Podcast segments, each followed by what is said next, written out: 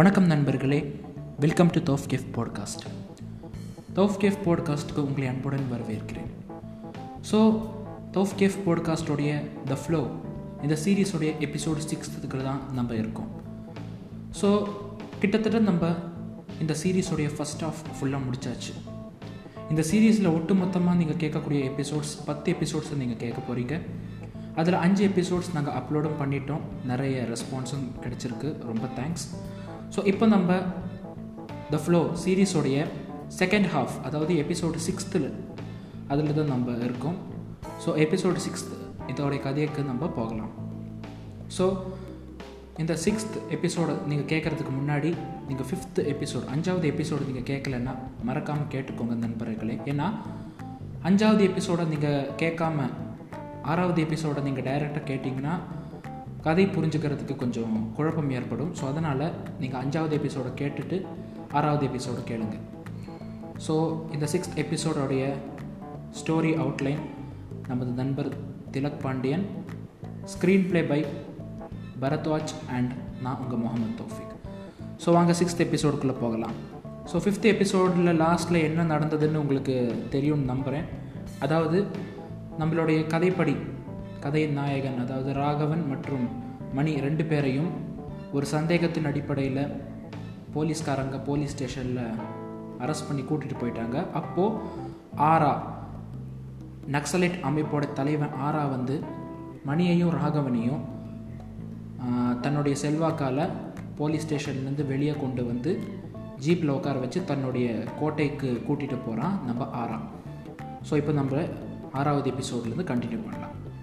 So ஆரா வந்து அவனுடைய வண்டியில் இவங்க ரெண்டு பேரையும் ஏற்றிட்டு ஒரு ஏழு எட்டு வண்டிங்க அணிவகுப்பு மாதிரி போயிட்டுருக்கு. ஆரா தன்னுடைய காட்டில் இருக்கக்கூடிய தனது அந்த கோட்டை மாதிரி இருக்கக்கூடிய தன்னோட சாம்ராஜ்யத்துக்கு இவங்கள கொண்டு போகிறான் ஸோ அவங்க அந்த இடத்துக்கு வந்து சேர்ந்துட்டாங்க. மணி ராகவன் ரெண்டு பேரும் அந்த கார்லேருந்து இறங்குறாங்க. அதாவது ஜீப்பு ஜீப்லேருந்து இறங்குறாங்க. ஸோ அவங்களுடைய பேக் இதெல்லாம் எடுத்துக்கிட்டு ஜீப்லேருந்து இறங்குறாங்க. ஸோ இறங்கினதுக்கப்புறம் ஆரா வந்து போலீஸ்காரங்க உங்களை ஏதாவது துன்புறுத்துனாங்களோ அதை பற்றி ஒன்றும் நீங்கள் தப்பாக நினச்சிக்காதீங்க. நான் சொன்ன மாதிரி அந்த பொருளை வந்து கொண்டு வந்துட்டிங்களான்னு ஆரா வந்து கேட்குறான் ஸோ ராகவன் அதுக்கு சொல்கிறான் ஆமாம் போலீஸ்காரங்க எங்களை துரு துருன்னு விசாரித்தாங்க ஆனால் எங்களை போலீஸ் பிடிப்பாங்க பிடிச்சதுனால வர டென்ஷனை விட பேக் பறி போயிடுமோன்ற டென்ஷன் தான் அதிகமாக இருந்தது. அதனால் எங்களுடைய ஃபுல் ஃபோக்கஸும் பேக்கில் தான் இருந்ததுன்னு ராகவன் வந்து ஆரா கிட்ட சொல்கிறான் ஸோ ஆராக்கு உடனே பிடிச்சி போயிடுச்சு சரி பரவாயில்ல தொழில் மேலே இவ்வளோ பக்தியாக இருக்கிறானேன்னு. ஸோ ஆரா வந்து ராகவன் கிட்ட அந்த பேக்கை கொடுங்க நான் செக் பண்ணணும்னு சொல்கிறான் நம்ம ராகவன் கொடுக்கறதுக்கு முன்னாடி நான் ராகவன் கேட்குறான் இது பேமெண்ட் மேட்டர் பற்றிலாம் எங்கள் புரோக்கர் உங்ககிட்ட சொன்னாரான்னு ராகவன் கேட்குறான் அதுக்கு ஆரா எல்லாம் சொல்லிட்டான். உங்களுடைய பேமெண்ட் உங்களுக்கு கிடைச்சிரும்னு நம்ம ஆரா வந்து நம்பிக்கை தரான்.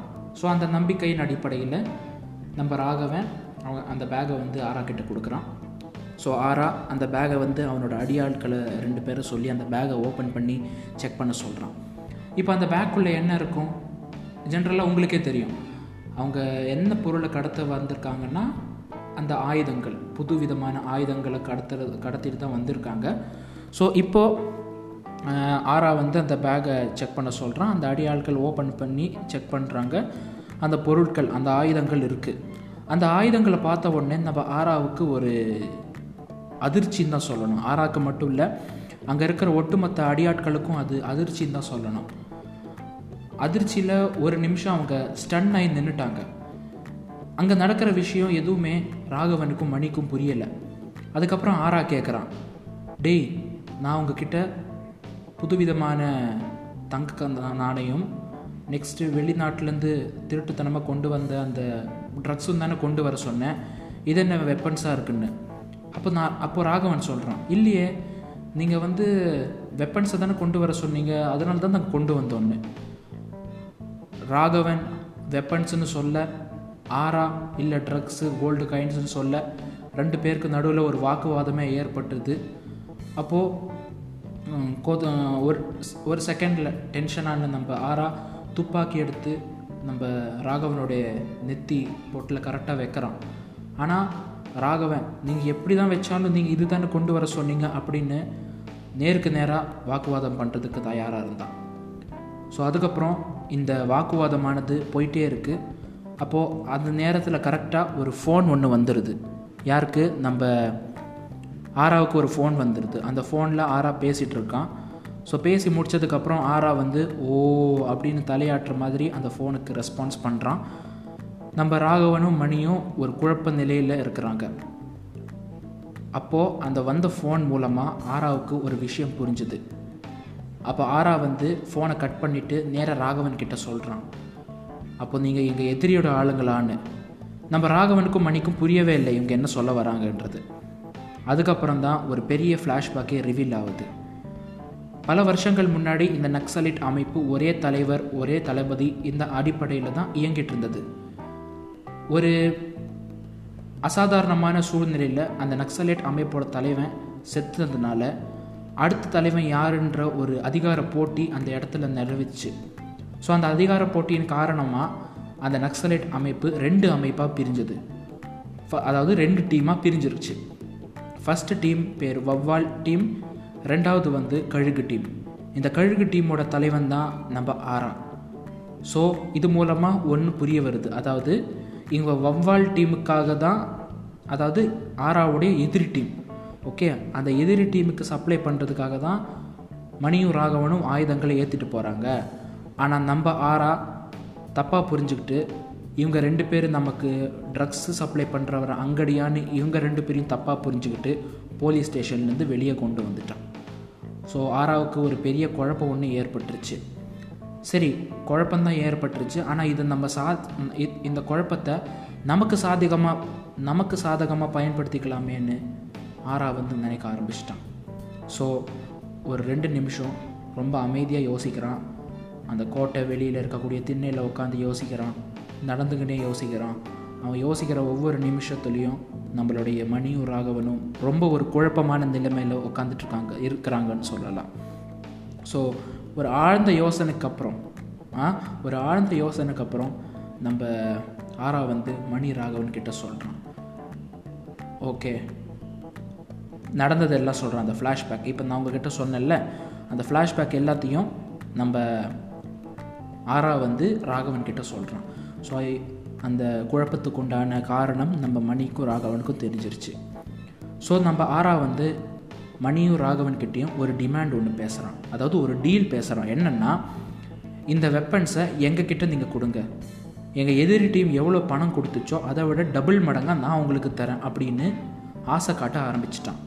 என்ன தான் ஃபஸ்ட்டு முடியாது முடியாதுன்னு சொல்லியும் பணத்தோட ரேட் அதிகமாக அதிகமாக நம்ம ராகவன் மனசு மாறுறான். ராகவனுடைய கேரக்டர் பற்றி உங்களுக்கே நல்லா தெரியும். கண்ணு முன்னாடி ஒரு மிகப்பெரிய எமோஷ்னலான இன்சிடெண்ட் நடக்குது. ஆனால் காசை அதிகமாக வாங்கிட்டு அந்த எமோஷ்னல்லாம் மறந்துட்டு தன்னுடைய வேலையை பார்க்க ஆரம்பித்தவன் நம்மளுடைய ராகவன். நீங்கள் போன எபிசோட்ஸ்லாம் கேட்டிருப்பீங்க. ஸோ அப்பேற்பட்ட ஒரு பணத்தாசை பிடிச்சவன் தான் நம்மளுடைய ராகவன். ஸோ இந்த டீல் இவங்களுக்கு ரொம்ப பிடிச்சிருது. யார்? நம்ம மணிக்கும் ராகவனுக்கும். சரி இந்த இனிமேல் இந்த பொருள் உங்களுக்கு தான் சொந்தம்னு ரெண்டு பேருக்கு ஒரு டீல் ஏற்பட்டுருது. அப்போ ஆரா ரொம்ப சந்தோஷப்பட்டு அந்த கோட்டையை அலறும்படி ஒரு சிரிப்பு சிரிக்கிறான். அதுக்கப்புறம் நம்ம ஆர்ஆர் ராகவன் கிட்ட சொல்கிறான் இன்றைக்கி நைட்டு நிறைஞ்ச அமாவாசை இன்றைக்கி ஒரு பூஜை ஒன்று இருக்குது அந்த பூஜை முடிஞ்சதுக்கப்புறம் நான் உங்களுக்கு பணத்தை தந்துடுறேன். நீங்கள் எங்களுக்கு இந்த வெப்பனை கொடுத்துருங்க. நீங்கள் பணத்தை வாங்கி முடித்த உடனே எங்கள் ஆளுங்க உங்களை அந்த ரயில்வே பிளாட் ரயில்வே ட்ராக் கூட்டு போயிடுவாங்க. அங்கே இருக்கிற வர ட்ரெயினில் உங்களை ஏற்றி விட்டு பத்திரமா உங்களை க உங்களை சேர்த்துருவாங்கன்னு நம்மளுடைய ஆரா வந்து இவங்களுக்கு அஷூரன்ஸ் தரான். ஸோ இவங்களுக்கு இந்த அஷூரன்ஸ் டீலு ப்ளஸ் பண டீல் எல்லாம் பிடிச்சி போயிடுச்சு ஸோ இப்போது ஸோ இந்த கடத்தல் பொருள் இந்த பேக் இவங்க கைக்கு போகுமா? இல்லைனா ஏதாவது ஒரு ட்விஸ்ட்டு நடக்குமா? இல்லை எதிரி கையில் கொடுத்துருவாங்களா? இது எல்லாமே நம்மளுடைய ராகவன் கையில் தான் இருக்குது ஸோ இதுக்கப்புறம் என்ன நடந்தது? இதுக்கப்புறம் என்ன நடந்தது? அந்த பேக்கோடைய நிலைமை என்ன? இதையெல்லாம் நீங்கள் தெரிஞ்சுக்கணுன்னா நம்மளுடைய தௌஃப் கிஃப்ட் பாட்காஸ்ட்டு நீங்கள் ரெகுலர் அப்டேட்ஸை ஃபாலோ பண்ணிக்கோங்க. ஸோ அடுத்த எபிசோடில் உங்களுடைய இந்த எல்லா குழப்பத்துக்கு உண்டான விடை வந்து அடுத்த எபிசோடில் நாங்கள் சொல்லுவோம். ஸோ இந்த சீரீஸ் உங்களுக்கு பிடிச்சிருக்குன்னு நம்புகிறோம் ஸோ மறக்காமல் இந்த போட்காஸ்ட்டை நீங்கள் ஃபாலோ பண்ணிக்கோங்க. அப்புறம் தான் நான் அப்போ தான் நாங்கள் அப்லோட் பண்ணுற எபிசோட்ஸ் உங்களுக்கு வந்து சேரும்.